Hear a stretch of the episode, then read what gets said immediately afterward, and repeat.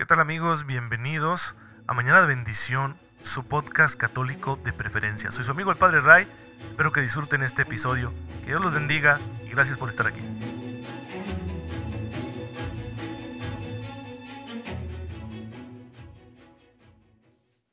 Muy buenos días, soy su amigo el Padre Ray, bienvenidos a este episodio especial de Mañana de Bendición en el que vamos a tratar de un tema de un tema bastante polémico, un tema muy interesante que surge precisamente en la Edad Media, en esta época de la Iglesia, en, el que, en la que muchas cosas empiezan a cambiar para la Iglesia y bueno, no todo va a ser lo mejor y por eso tenemos los datos de algunos temas que han resultado bastante polémicos, pero es bueno conocerlos bien, como debe ser, con todos los datos, con las fuentes, y no quedarnos solo con las opiniones populares, porque estas no siempre son serias, no siempre van a estar eh, asentadas en, en un trabajo firme de investigación.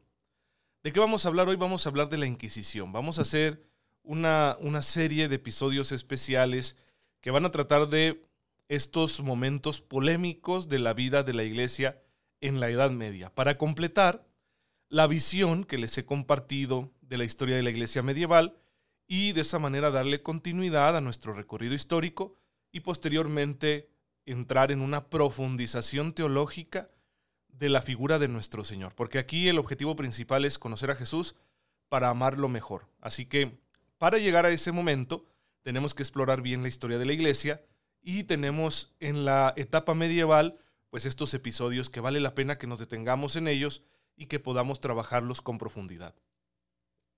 ¿De dónde viene esta institución eclesial?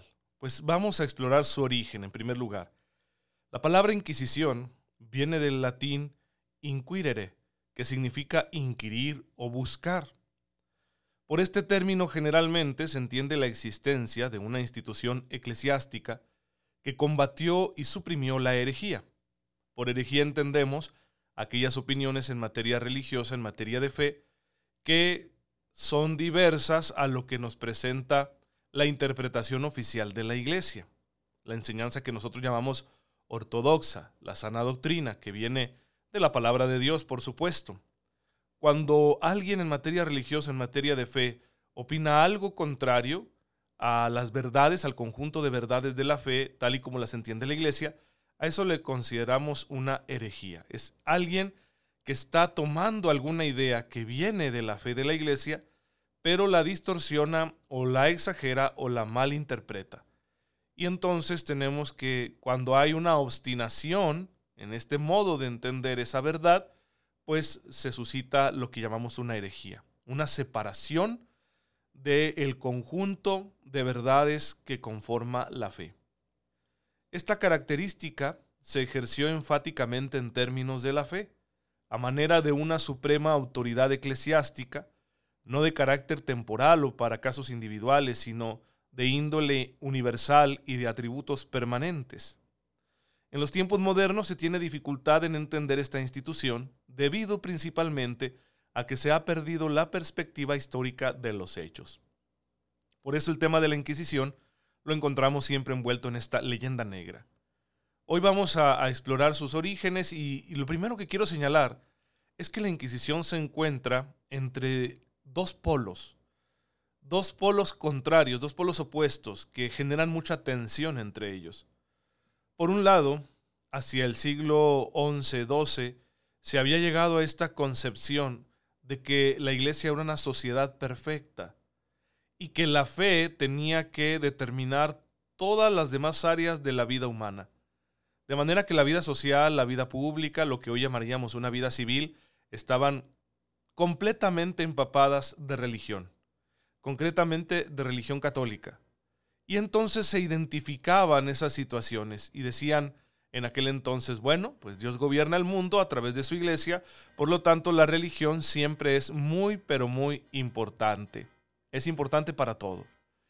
Y cuando alguien tenía una opinión religiosa diferente, a aquella que era mayoritariamente católica y lo era en grandes regiones de Europa, pues entonces se le consideraba un peligro. Y progresivamente se fue llegando a la conclusión de que para preservar la unidad religiosa y con ello la unidad social, era necesario eliminar el peligro. Poco a poco se fueron tomando cada vez eh, métodos más violentos para resolver el asunto e incluso se llegaba a las ejecuciones. Pero vamos a, a ver en su momento cómo se llevó a la práctica realmente todo esto. Hoy interesa el origen. El otro polo que le causa tensión a este tema de la Inquisición es que en el Evangelio aparece una perspectiva contraria al uso de la violencia y de hecho aparece una perspectiva contraria a cualquier intento de imponer la fe. Y durante los primeros siglos de la iglesia así va a ser. La fe no se va a imponer, se va a vivir, se va a testimoniar y bueno, incluso se sufrirán consecuencias por la fe, es decir, los que creen serán perseguidos por esa opción de fe que han hecho. Los apóstoles, por ejemplo, estaban convencidos de que debían ser depositarios de la fe y de que cualquier variación de las enseñanzas, aunque fuera proclamada por un ángel del cielo, como dice San Pablo, sería culpable de una ofensa. Sin embargo, ¿qué hacer con el ofensor? Era un tema del que Jesús ya había hablado. Él recomendó una manera de corregir al hermano que se desviaba de la fe o que tiene una conducta inapropiada. Primero se lo dices en privado, si no se corrige, llevas testigos, si así ni así hace caso, se lo dices a la comunidad, y si ni a la comunidad le hace caso, entonces lo excomulgas. Es decir, lo tratas como un pagano, dice Jesús. Lo apartas de la comunidad para ver si así se arrepiente al sentirse excluido. No es un tema fácil de entender, pero Jesús está sentando las bases de esa corrección que es necesaria cuando alguien perturba la paz de la comunidad, sea por una conducta altamente peligrosa o inmoral, o porque se aferra a transmitir una idea que es contraria a la fe. Entonces, la comunidad tiene que cuidar tanto de la persona que está cayendo en este error, como de sí misma, de que no se extienda el error entre los fieles, y por eso se procura esta exclusión a la que se le ha dado el nombre de excomunión.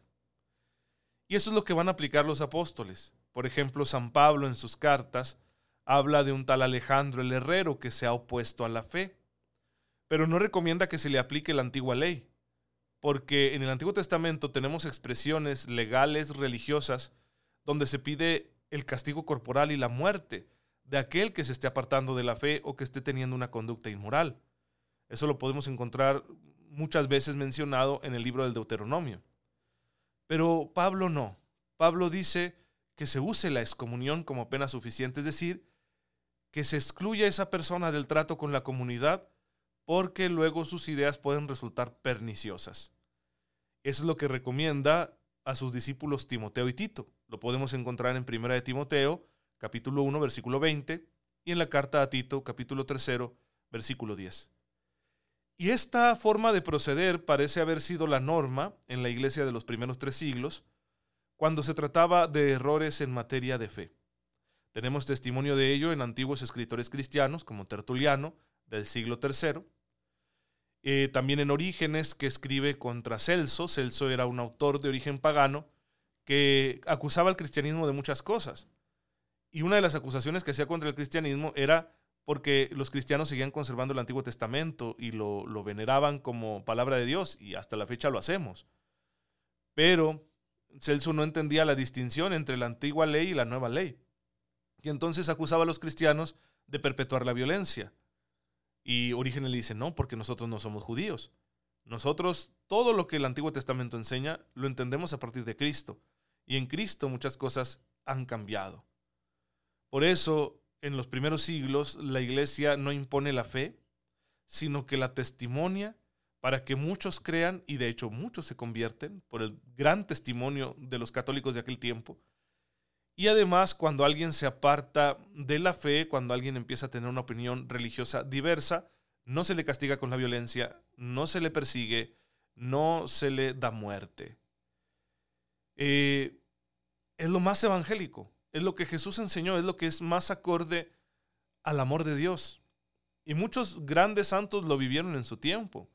San Cipriano, por ejemplo, obispo de Cartago, un gran autor eclesiástico, estaba rodeado de escépticos que se burlaban de la fe, por un lado, de cristianos fríos por otro, que incluso en las persecuciones llegaron a caer en el pecado de idolatría, y de algunos que se separaron de la iglesia porque consideraban que la iglesia estaba siendo demasiado misericordiosa precisamente con esos cristianos fríos que habían caído en el pecado de idolatría durante la persecución.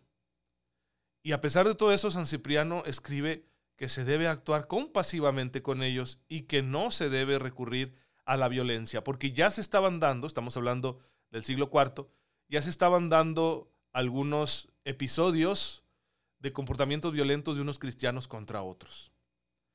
Hay un autor, Lactancio, también de la antigüedad cristiana, que escribe lo siguiente acerca de este tema. Él dice, siendo la religión un asunto voluntario, no puede ser forzado por ninguno. En este sentido es mejor emplear palabras que presiones. ¿De qué utilidad es la crueldad? ¿Qué tiene que ver eso con la piedad?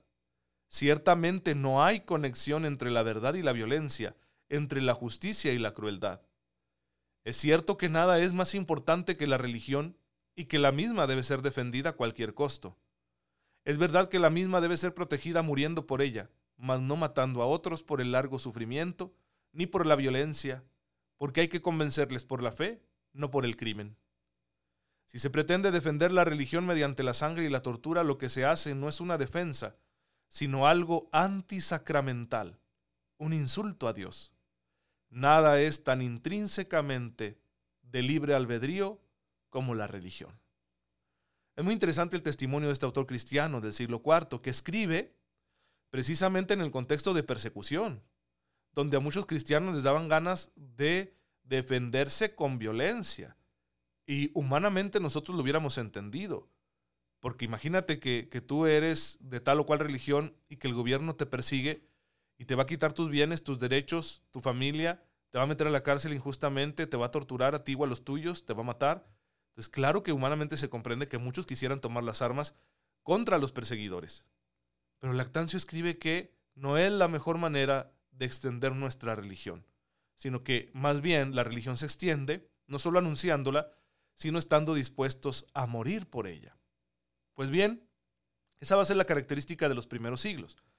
Sin embargo, con la entrada en juego de Constantino, van a cambiar un poco las cosas, porque Constantino hace que cesen las persecuciones contra la iglesia, el cristianismo se va a ir convirtiendo en la religión mayoritaria, y entonces los emperadores que van a suceder a Constantino al frente del imperio van a ver la unidad religiosa como un tema muy importante entonces digámoslo, van a favorecer al cristianismo. Pero aquí empieza un problema muy interesante, que se va a ir dando un progresivo apego entre la autoridad imperial y la autoridad eclesiástica. De manera que muchas veces la autoridad imperial va a intervenir en asuntos de fe, en asuntos eclesiásticos. Lo vamos a empezar a ver con la llegada del emperador Teodosio a ser jefe de todo el imperio porque él va a calificar a los herejes, a los que se aparten de la fe, como traidores. Entonces, si son traidores, no solo son enemigos de la fe, sino también del imperio. Y por lo tanto, el buen ciudadano del imperio, el soldado al servicio del imperio, pues tiene el deber de castigar al hereje por traidor. Y sienta las bases de una institucionalización de la violencia por motivos de fe. Claro que también en este tiempo hubo grandes herejías como la de los arrianos, y muchos emperadores se hicieron al lado de los herejes y llegaron a perseguir a los que querían perseverar en la fe verdadera. Entonces si había un obispo, un sacerdote, un monje que seguía anunciando la fe verdadera, ellos lo veían como un enemigo público, lo exiliaban o lo torturaban e incluso algunos los mataron. Entonces aquí tenemos ya que entramos en una etapa histórica donde la violencia va a ser un problema cristiano también. Esto va a aumentar cada día más hasta que cuando cae el imperio romano en la parte occidental, en manos de los bárbaros, y surjan nuevas naciones, estas naciones van a estar conformadas por los bárbaros invasores y por la población local romanizada, van a terminar mezclándose y, bendito sea Dios, el catolicismo va a terminar triunfando en estas nuevas naciones. Estos invasores, algunos eran paganos y otros ya profesaban el cristianismo, pero en su versión arriana. Recuerden que Arrio fue un sacerdote de Alejandría que en el siglo IV eh, propugnaba que Cristo no era verdadero Dios, sino solo un hombre muy santo que había sido adoptado por Dios como un hijo. Evidentemente que la iglesia se apartó de eso para anunciar la verdad de que Jesús es Dios hecho hombre. Él es la palabra eterna del Padre que se ha encarnado. Y el concilio de Nicea en el año 325 así lo estableció y ha sido la fe de la iglesia desde entonces. Bueno, sin embargo muchos pueblos fueron evangelizados por arrianos. Algunos arrianos fueron misioneros en regiones que estaban fuera del imperio y evangelizaron estos pueblos romanos como los visigodos. Cuando los visigodos invaden el imperio, y van a llegar por el ejemplo a lo que hoy es España, ellos ya eran cristianos pero en su versión arriana. Sin embargo, el catolicismo termina ganándole al arrianismo y entonces estas nuevas naciones, los reinos que surgen en lo que hoy es España, como el reino de León, de Castilla, el reino de Asturias, el reino de Aragón, eh, van a ser reinos cristianos, reinos católicos. Lo mismo va a suceder con los franceses, que se forman a partir de los francos, otro pueblo germánico que invadió el imperio, y los francos eran paganos. Y así con muchos otros pueblos. Entonces, surgen nuevas naciones, nuevos reinos y son católicos. Pero continúan con el esquema de ese apego funcional entre autoridad civil, llamémosla así, y autoridad eclesiástica, entre autoridad temporal y autoridad sagrada. Desafortunadamente esto va a conllevar a que se siga ese camino de la institucionalización, digámoslo primero, de la persecución del hereje de la persecución del que tiene opiniones religiosas diversas. Se les ve como un peligro social que altera la paz de la comunidad y que afecta ¿no? el, progresivo crecimiento de la cristiandad, del que la mayoría de la sociedad medieval estaba muy convencida. Entonces, cuando no se les convence por medios de, de persuasión, con argumentos, eh, con una reunión, ¿verdad?, para llegar a un acuerdo, pues se procede a la violencia. Así vamos a tener ya algunos conatos de violencia, sobre todo en el siglo VIII. Va a estar muy presente esto en el reinado de Carlomagno sobre eh, los francos. Carlomagno va a establecer todo un imperio, se va a extender en grandes regiones de Europa y muchas veces va a atacar a pueblos que permanecían paganos y de alguna manera los va a forzar a su conversión. No completa, porque de hecho la mayor parte de la evangelización de estos pueblos la hicieron misioneros que no usaron la violencia pero ciertamente Magno favoreció en ocasiones esa conversión masiva por medio de la violencia. Otro tanto tendremos, por ejemplo, en el reino de Hungría, hacia el siglo XI, donde también los reyes terminan haciéndose católicos a partir de San Esteban I, que se convierte en el primer rey católico de, esta gran nación cristiana, y también van a imponer muchas veces la fe por la fuerza. ¿sí? Y se va a hacer un poco la costumbre. Ahora, cuando ya la nación ha sido cristianizada, cuando ya la Iglesia Católica es preponderante en esa nación medieval, pues entonces empiezan nuevas formas de institucionalización de la violencia, que van a tener una connotación religiosa. De manera que hacia el siglo XI tenemos ya una práctica constante por parte de autoridades civiles y eclesiásticas de castigar al hereje con la violencia. Claro, siempre con un eh, juicio previo. Esto es muy interesante. El trabajo de la Inquisición no es un trabajo irracional. Desafortunadamente sí es violento y cruel. En más de una ocasión, esa violencia, esa crueldad van a llevar incluso a condenas de muerte, ejecuciones. Pero se trata de hacer juicio, porque la iglesia conserva, por un lado, la enseñanza de Jesucristo nuestro Señor, de que hay que llamar al pecador a la conversión, y por otro lado, el legado romano, de la justicia basada en principios, en leyes, entonces la iglesia ya ha generado su propia ley, la ley que llamamos canónica. Y se aplica esa ley para que no se utilice el argumento de la herejía para atacar a cualquier enemigo, ¿no? Porque imagínense qué fácil. Yo digo que eres un hereje, entonces si no hay ningún juicio, simplemente los demás te quitamos la vida porque eres un peligro para la paz social y religiosa. Para que eso no suceda, la iglesia empieza a tomar esta, eh, este camino de realizar juicios a los que tienen esas opiniones religiosas diversas.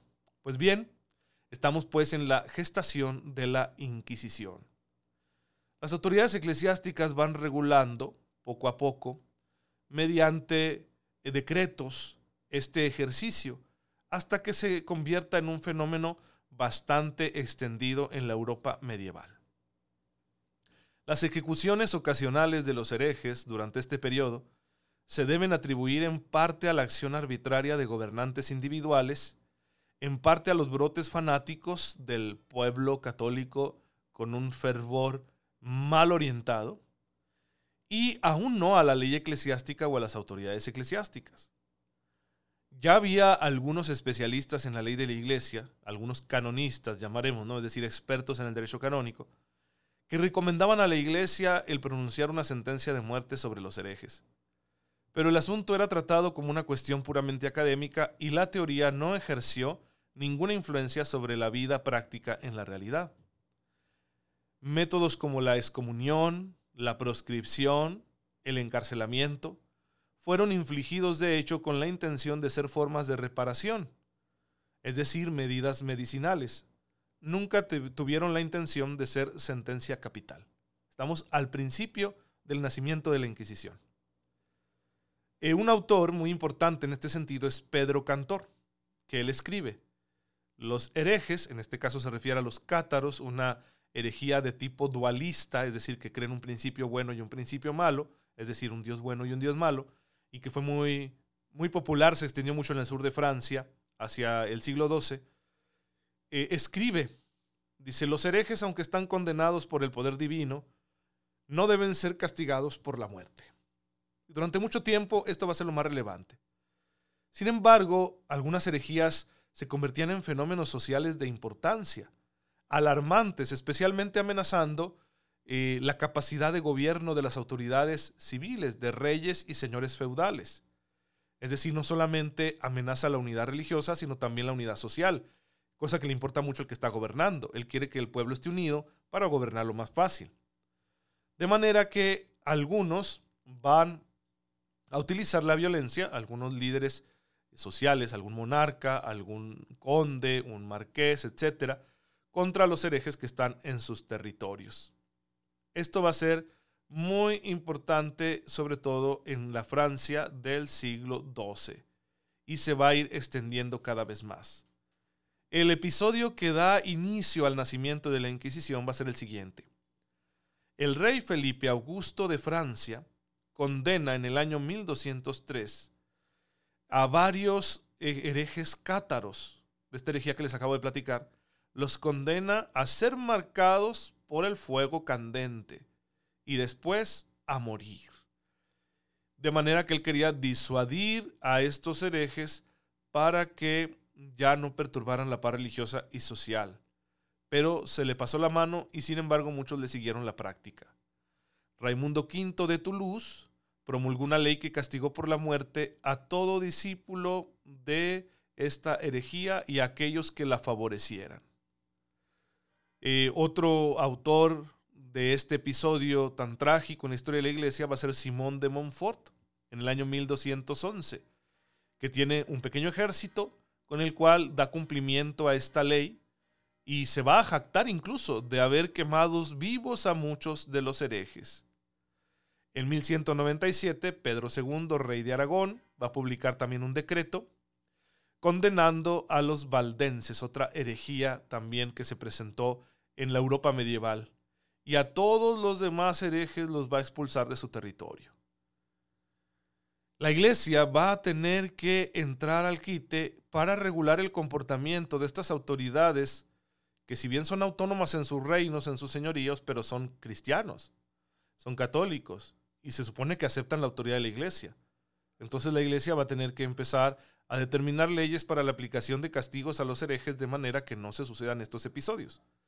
Por ejemplo, el Papa Alejandro III en el Concilio de Letrán del año 1179 va a decretar que los gobernantes seculares no castiguen corporal ni mortalmente a aquellos que están cayendo en el error de la herejía, pero sí les pide que les manden callar, incluso con la pena de cárcel.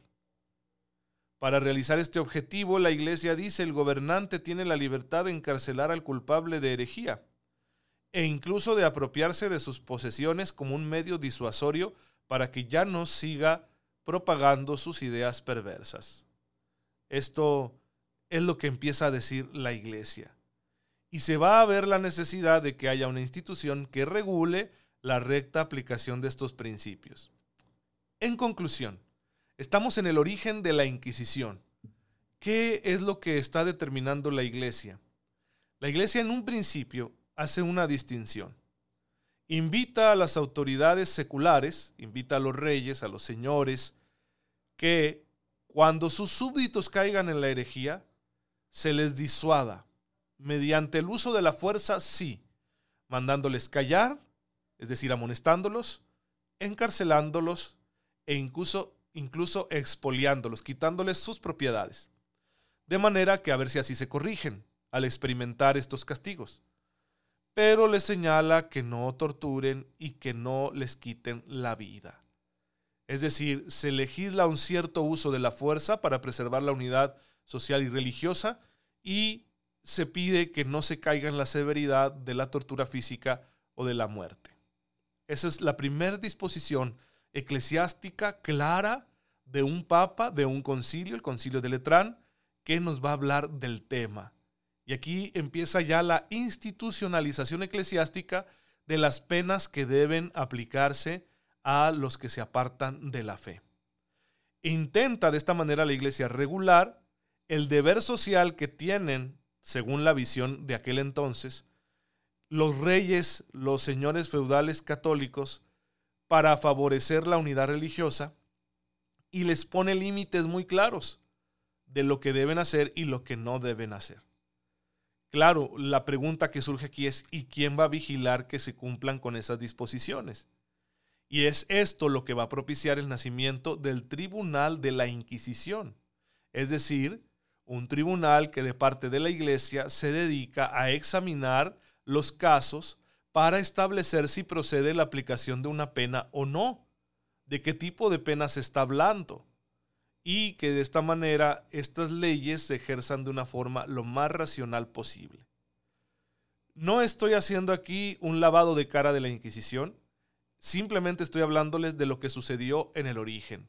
Posteriormente la iglesia va a autorizar que se llegue al extremo de quitarle la vida a quien persiste en el pecado de herejía o de hechicería. Sin embargo, ahorita oficial no es y ya se empieza a, a regular, se establece una legislación cristiana, llamémosla así, de este aspecto, para que no se excedan las autoridades seculares a la hora de aplicar las penas en aquellos que se apartan de la fe y que ponen en peligro la unidad religiosa de sus pueblos. Y esto es lo que va a sentar las bases para el nacimiento de la Inquisición. Entonces, primer episodio sobre la Inquisición, su origen. Estamos en el siglo XII y ya se ve la necesidad de que exista una institución que regule este tema.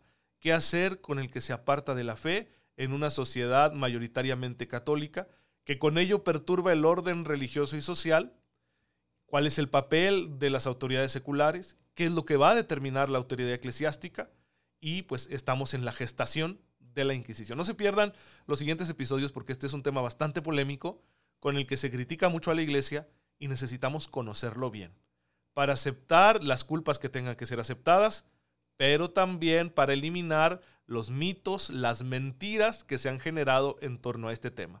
Va a estar muy interesante, no se lo pierdan, tengo que hacerlo en varios episodios para luego poderlo difundir porque si no el audio queda muy pesado y es difícil compartirlo a través de WhatsApp, de Telegram y de otras aplicaciones. Pero vamos a tener estos episodios para que el tema nos quede bien, pero bien claro. Y después pasaremos a otros temas igual de polémicos y después le daremos continuidad a nuestro recorrido histórico de la iglesia para posteriormente entrar en una teología más profunda acerca de Cristo nuestro Señor. Pues gracias hermanos por estar aquí. Bendigamos a Dios por esta enseñanza que nos ha permitido tener hoy. Padre, te bendecimos, porque nos das a conocer los claroscuros de la vida de tu iglesia. Ayúdanos a aceptarlos tal como son, a seguirla amando con sus imperfecciones y a trabajar por su santificación. Por Jesucristo nuestro Señor. Amén. El Señor esté con ustedes. La bendición de Dios Todopoderoso, Padre, Hijo y Espíritu Santo, descienda sobre ustedes y los acompañe siempre. Muchas gracias hermanos por estar en sintonía con su servidor. Oren por mí, yo lo hago por ustedes. Pórtense muy bien, cuídense mucho y nos vemos mañana, si Dios lo permite.